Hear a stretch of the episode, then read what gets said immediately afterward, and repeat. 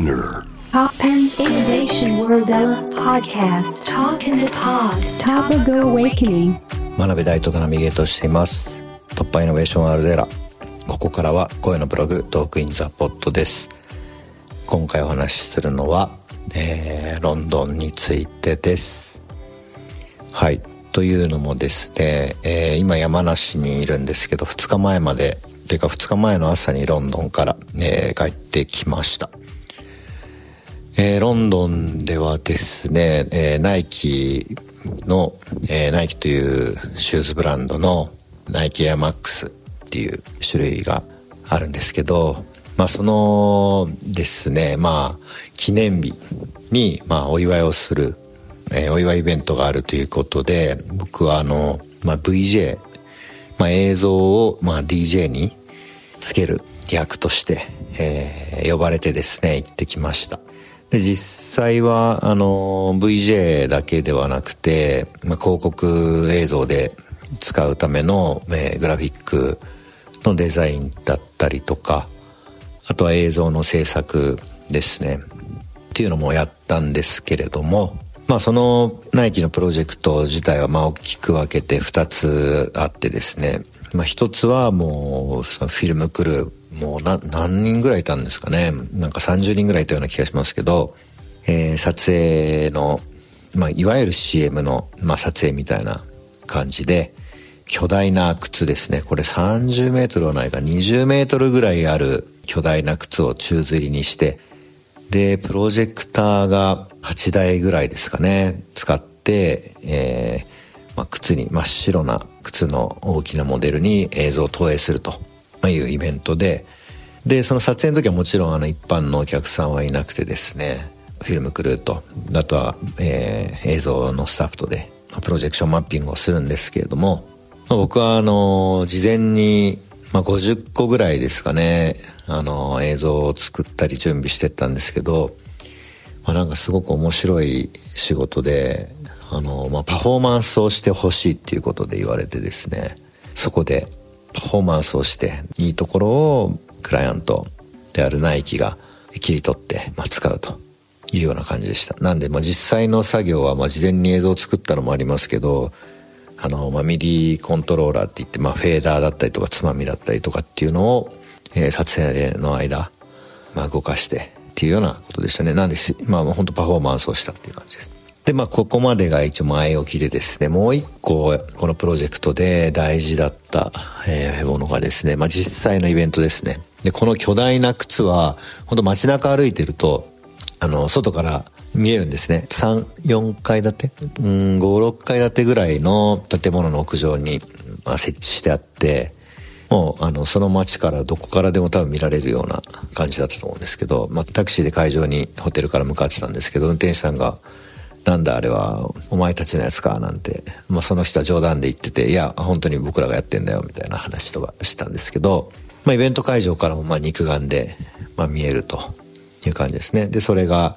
あって、ただその、まあ、イベント会場、パーティー会場っていうのはちょっと離れたところで、まあ、そうそうたる DJ ですね。まあ、僕、特に、あの、よく聞いてた人がですね、まあ、全員あげるときりないんで、一人だけあげると、まあ、スキーマスクっていうテクノ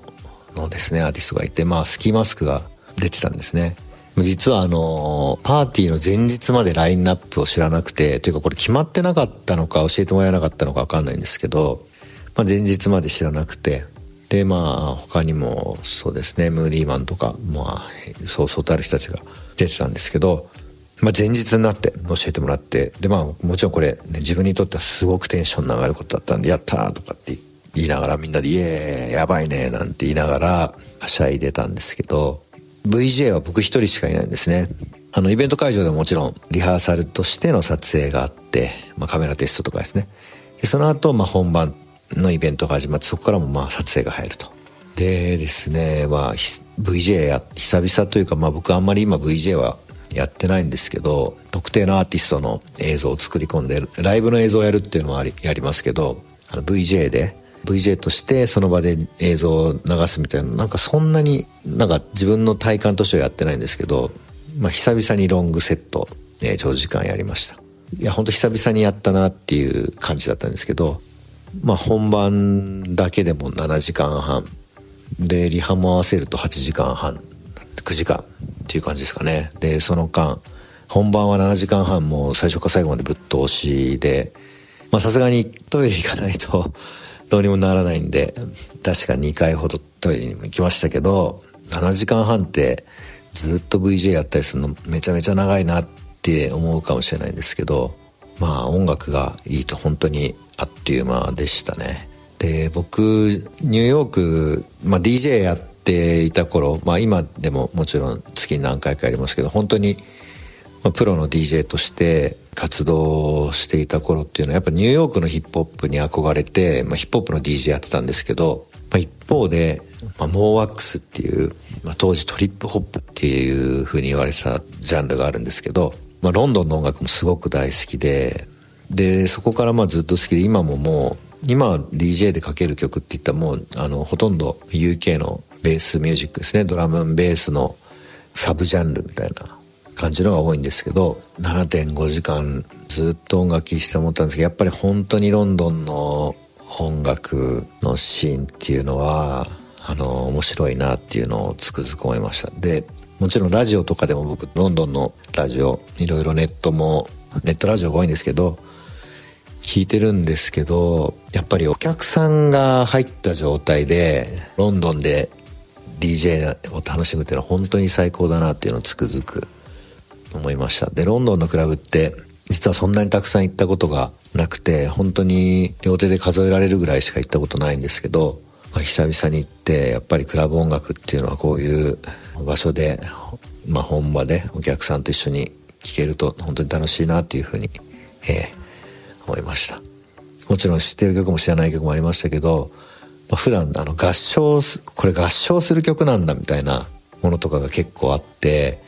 それに、あの、驚きましたね。やっぱり、あの、シーンの本場のことは現地に行かないとなかなかわかんないし、もちろんね、あの、今だと YouTube とかで有名なのはボイラールームとかですけど、DJ の様子とかもわかりますけど、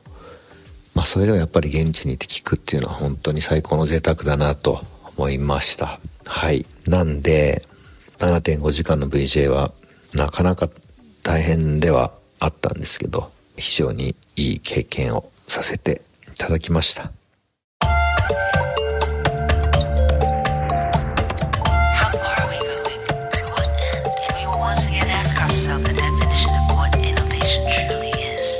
You're listening to J-Wave Innovation World Era podcast.